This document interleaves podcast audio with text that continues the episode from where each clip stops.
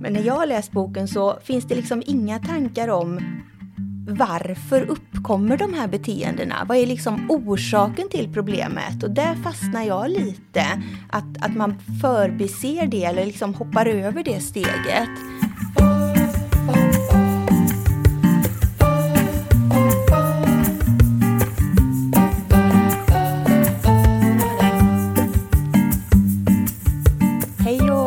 Välkomna till eh, det här poddavsnittet nu då. Vi har tillsammans läst eh, en nyutkommen bok av eh, Loftsson, Loftson Friberg och Koso som heter KBT för skolkuratorer, verktyg som förändrar.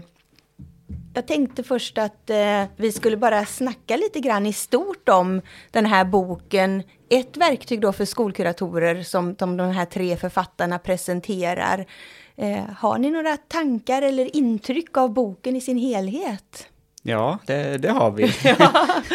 eh, alltså KBT, det, det, provocerar mig lite att man kallar det för KBT eh, för skolkuratorer och sen samtidigt pratar de i boken om hur man inte ska jobba behandlande, så då undrar man lite vad de tänker är terapi för någonting, eftersom T står ju för terapi.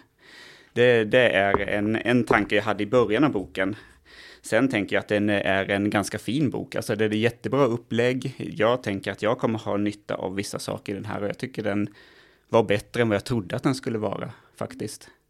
Sen är, är det så lite provocerande saker. Det är bara mest massa kartläggningar egentligen som den gör. Så det, det är min första tanke när jag har läst boken. Har du några tankar Per? Ja, men de ligger i linje med det, det Rickard säger också. Jag, att jag hade nog lite så här eh, förutfattade meningar innan och hakade upp på det här KBT för skolkuratorer eh, med samma premisser som, som Rickard säger. Vad, vad kommer det här TET in, alltså terapi, om, om vi nu har, liksom den allmänna debatten handlar om att skolkuratorer inte ska vara behandlande eller hur så. Så att det, och sen så har jag väl kanske som grundinställning brukar benämna mig som inte så KBT-ig i mitt egna arbete, både i, i skolan och, och på, i andra behandlingsformer. Så det gjorde väl att jag var lite skeptisk innan. Men sen när jag har läst den så jag tycker att den är lite småtrevlig faktiskt. Den ger eh, idéer på hur man kan göra. Den tar upp exempel som, som många skolkuratorer som jag möter liksom tampas med. Och jag tror att det här kan vara ett bra liksom, verktyg brukar man ju prata om när det är KBT. Att, att ge dem, eller oss, liksom implikationer på att jobba på, på ett bra sätt. Så att jag är också lite faktiskt eh, överraskat glad över den faktiskt. Mm. Spännande. Jag kan bara hålla med och dela era, era tankar om boken i sin helhet. Och ganska inledningsvis så säger man ju i den här boken också att en skolkurator inte har till uppgift att ställa, ställa eller behandla barn för psykiatriska diagnoser och det kan vi ju verkligen hålla med om. Och de säger också, precis som ni är inne på, att de uppmanar inte till någon slags psykologisk behandling. De rekommenderar att de, när de gör sina utbildningar, som de ju också mm, håller på med, så rekommenderar de att skolkuratorer alltid är noga med att man inte ska ge behandlingsinsatser. Men man konstaterar då samtidigt att det är bestämt att man ska söka, eh, att söka hjälp och att de är, barnen är i behov av förändring på något vis. Eh, och då tycker de ju att det är viktigt att kuratorerna har verktyg som kan skapa förändring i det här framförallt problemskapande beteendet och sådär. Så då ställer jag nästan samma fråga. Hur, hur ser du Rickard på skillnaden då mellan att förändra problemskapande beteende? Är inte det en form av behandling? Ja, det, det tycker jag i alla fall. Eh, för, för, det är ju en förändring man vill åt i behandling också. Man behandlas ju inte för att stanna kvar, tänker jag. Man, så, det, så självklart är det en behandling också. Sen vad man tänker en behandling, för man betänker att, man, att behandling är att behandla en sjukdom eller sådär, då blir det väl kanske annorlunda. Men att behandla ett beteende som egentligen KBT står för, alltså beteendeterapi eller kognitiva, så det är ju behandla beteenden. Så det är ju, ja, så själv, ja, jag tänker att det är en behandling. Förändring är ju en behandling, om man hjälper till med den förändringen. Mm. Genomgående i boken så pratar man ju också om att det är det här beteendeförändringen som ska till, alltså att man ska reducera de beteendena som barnet har. Men när jag har läst boken så finns det liksom inga tankar om varför uppkommer de här beteendena? Vad är liksom orsaken till problemet? Och där fastnar jag lite, att, att man förbiser det eller liksom hoppar över det steget.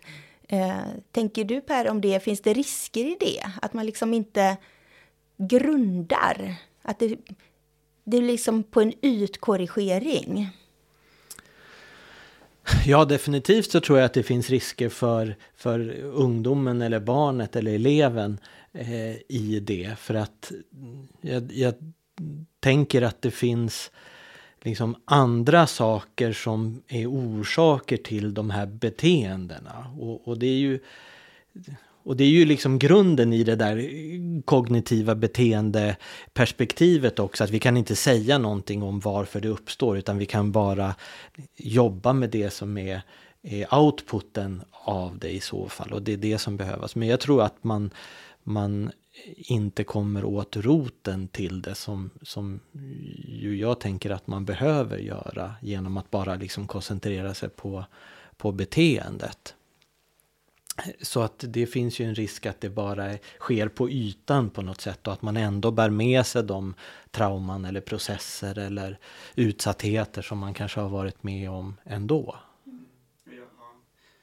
Och det var också någonting jag tänkte på, för det, de blandade inte in jättemycket föräldrar i den här boken heller. Det var mot slutet mer som de gjorde det. Och det var också någonting jag tänkte på i boken, att man, vi ska behandla eller förändra barnet som, som har fått beteendet från någonstans eller i symptom på någonting. Eh, och jag tänker, eftersom vi är systemiker, i alla fall du och jag Per, så det, det blir, alltså det, igen så blir barnet problemet. Och det är ett problem. Mm, absolut. Eh, på, ett, på ett ställe en bit in i boken så börjar man ju då prata om att man bör prata om eh, barnens beteenden istället för egenskaper. Alltså till exempel eh, kan man kanske höra i en skolkontext att ja, men barnet är lat eller sådär. Eh, det var ett ganska tilltalande exempel ändå, tänker jag, eller ett förhållningssätt. Att, att barnet är inte någonting, men det beter sig på ett visst sätt. Eh, tänkte, reflekterade ni någonting över det där, att förflytta fokus? Ja, och, och jag tänker att det är egentligen grunden i narrativ terapi också. Eh, så det, det, det är intressant, alltså det är någonting jag alltid tänker på. Och jag har kanske inte tänkt det just i egenskaper eller sådär, men i beteenden och eh, ja, men det jag tänkte på att det, det är ju narrativt och lite så åt det hållet jobbar jag när man jobbar med externalisering till exempel som jag gör ganska ofta med elever och vilket elever ofta tycker är ganska kul och lite konstigt och sådär. Men som jag har nytta av och som det märks att de också har nytta av. Mm. Som ett sätt att omformulera det som ja. man annars blir ålagd som en egenskap. Är det så du ja. menar? Ja, precis. Eller, eller att man är sin diagnos eller att man, ja, men, om man är lat, att det inte det, det, det är inte eleven utan det är vad, hur man beter sig. Och att det kommer som, så som man pratar i narrativ terapi. Att det är någonting som besöker en eller vad man nu kan uttrycka det som. Den passagen tycker jag nästan är den bästa i boken. Det är nog det jag tar med mig mest också. Och, och, och både i skolan som, som ett tankesätt överhuvudtaget bland lärare som de pratar om, men också i, i mötet som skolkurator i mötet med elever och, och förmedla det till lärare också, eller annan personal på skolan. Men jag tänkte också i, i som min verklighet i, i handledning av Eh, skolkuratorer i dess profession också, så finns det att, att göra de som deltar i handledning medvetna också om att hur beskriver jag ett ärende eller att inte bara fastna i det där eh, egenskaperna utan att att gå djupare, att försöka förstå vad, hur kan vi förstå beteenden eller vad är det som händer i den här situationen som du drar på handledning nu? Är, hur kan vi förstå den utvidgat snarare än att säga att det är en problematisk elev? Mm. Mm. Och, det, och där tycker jag boken gör, ger jättebra exempel på hur man ska kunna göra och jobba med det. Ja. Faktiskt, de här kartläggningarna och sånt där som, eh, nu kommer jag inte så ihåg vad den hette, men de, de hänvisar till hela tiden, några bokstäver, det är BK eller vad det hette. Ja.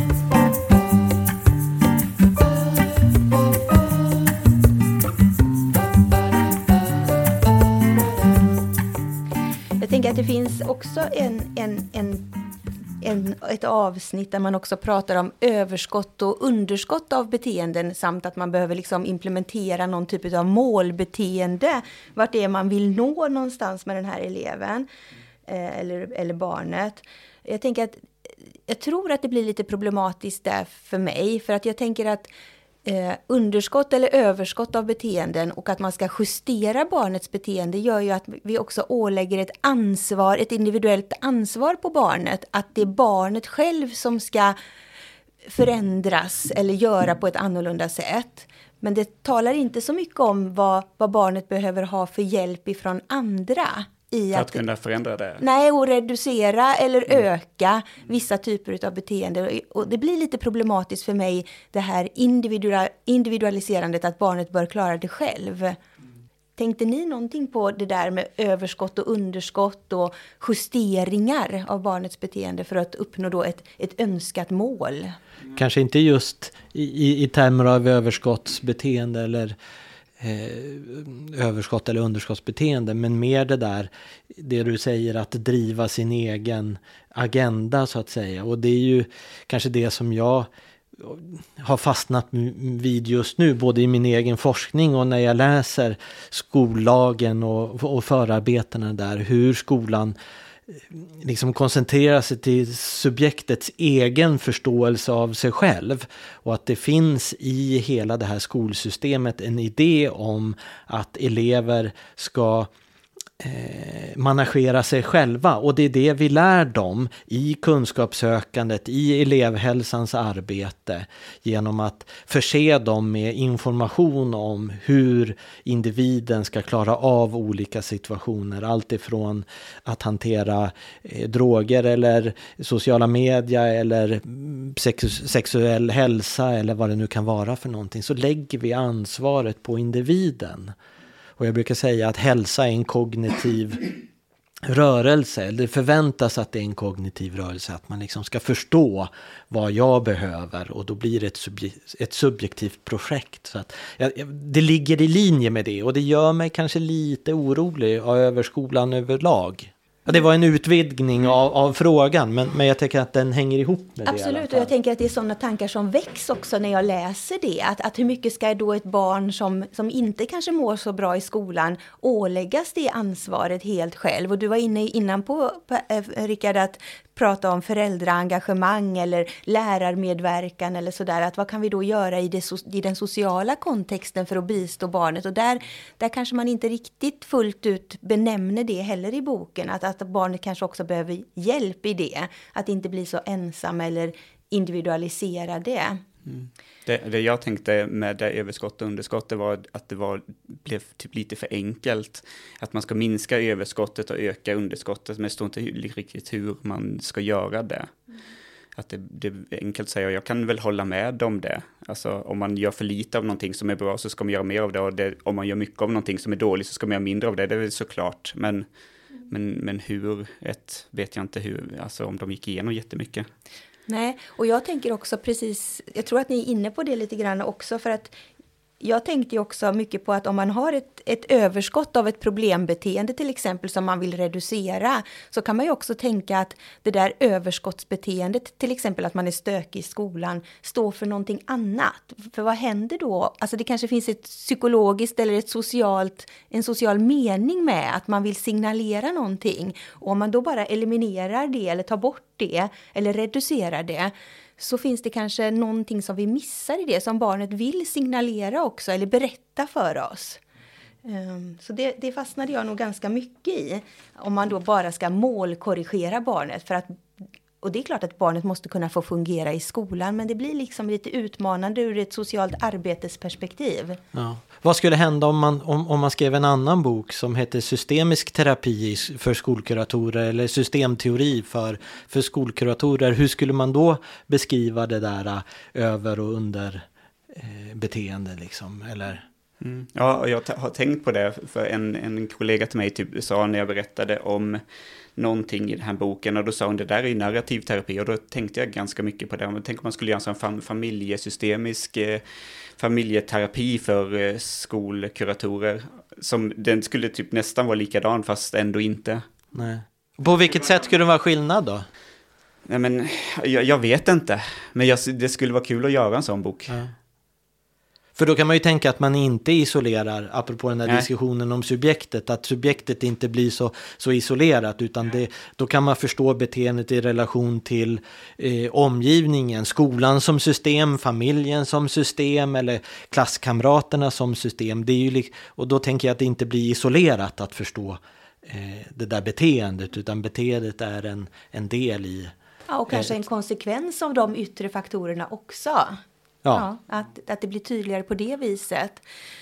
Jag tänkte när du sa det Per, att hur, skulle det bli om man hade ett systemiskt perspektiv eller ett narrativt perspektiv på att skriva en sån bok? Jag tänker att de har ju också använt sig av inlärningspsykologi och modellinlärning och associationsinlärning och konsekvensinlärning. Så det handlar ju väldigt mycket om olika typer av inlärningsteoretiska perspektiv och då skulle ju en sån annan bok som inte är skriven än, den skulle få ett helt annat teoretisk, en teoretisk grund också för skolkuratorer att ha andra verktyg också och fundera på vad är det egentligen som är företrädande för det sociala arbetets praktik? Vad har vi för teorier och grunder för ett sådant arbete som skolkuratorer?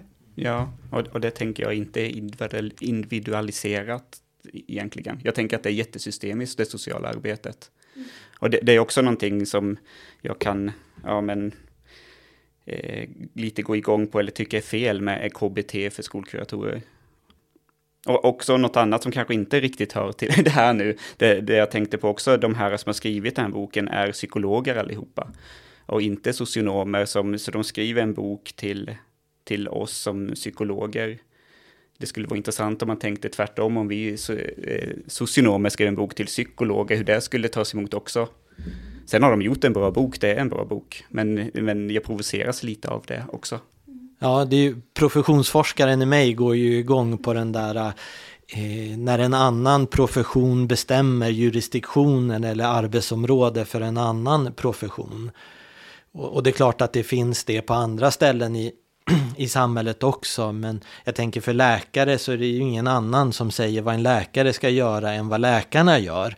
Möjligtvis kan man ju tänka att en läkare säger vad en sjuksköterska ska göra, att det finns någon slags hierarkisk position i det. Men, men det gör mig lite eh, i den här boken också, precis som du är inne på Rickard, att det är psykologer som säger vad en skolkurator ska göra för någonting. Och, och jag vet att jag pratade med en, en skolkurator som beskrev vid ett tillfälle att skolpsykologen i den kommunen hade bestämt antal samtal som den här kuratorn fick ha med barn som om det var fem samtal eller någonting. Och då kan man ju tänka, på vilka grunder tar sig också den här psykologen rätten att definiera den andres professionens arbete? Och, och att det finns någon slags hierarki i, i det, även om den inte är direkt uttalad. Och det finns någon passage i, i boken på, på när man pratar just om, om behandlande roller och där man, där, där man säger i boken att eh, att KBT är bra för, för ångestdiagnoser. Men att skolkuratorn bör inte ha en behandlande roll i det där. Där man liksom uttryckligen säger det. Och, och, och det var vi inne på tidigare, den där, det beror på hur man definierar behandling och, och, och, och så. Man kanske inte ska jobba liksom med diagnostiserade ändå. Men, men ja, det är någonting som stör mig i den där eh, liksom professions... Eh, den där hierarkiska uppdelningen i jurisdiktionen. Mm. Fast varifrån det har kommit att skolkuratorer inte ska jobba behandlande, den frågan är fortfarande helt olöst. Den har vi ju undersökt kors och tvärs och det finns alltså inga uttalade direktiv om att man inte får arbeta. Och jag tänker att det blir också en huvudsaklig utmaning i den här boken. Att, att man säger att man inte får jobba behandlande, men man kan eller ska eller bör jobba med förändrande arbete problemförändrande arbete. Och för mig är problemförändrande arbete en typ av behandling. För att om man förflyttar sig från A till B och tänker att det är en process som barnet går igenom, eh, då, då, är det ju förändrande, då är det ju behandlande. Man har ju läkt eller förändrat någonting i, i en god riktning. Och då pratar man istället om att man bör jobba med värderingar till förändring. Alltså man, man hittar det som är viktigt i livet för barnet, man stämmer av var barnet befinner sig, man går i den här värderade riktningen, man undersöker hinder och man följer upp. Är, är inte det en typ av behandling då? Kan vi ju fråga oss. Ja. Och, och ångestreduktion jobbar vi väl med hela tiden. Det är jätteofta man får, men ska du inte prata med den här eleven, den har jättemycket ångest, eller har sömnproblem, eller vad det nu kan vara för någonting. Och det är ju ångestreduktion vi gör då, fall, den, fall man får den att känna sig att må lite bättre. Mm. Eller högpresterande tjejer till exempel, att, man, att det minskar deras stress eller vad det nu kan vara för någonting. Och i KBT-termer då så skulle vi kunna benämna det som överskott eller underskott av beteenden, men vi är med och justerar och ändrar de beteendena i någon slags förändringsprocess som ju är behandlande eller läkande för barnet. Så att det är någon slags definitionsproblem av vad som är vad i det här. För, för man uppmuntrar till det ena men säger att det andra inte är legitimt. Mm. Men jag tror att den här boken och, och, och KBT ligger i, i linje med, med skollagens intentioner också. Att, eh, att i skolan så ska vi jobba med det som är skolrelaterat och boken pratar ju om skolrelaterade eh, beteenden och att de behöver korrigeras inom ramen för skolan.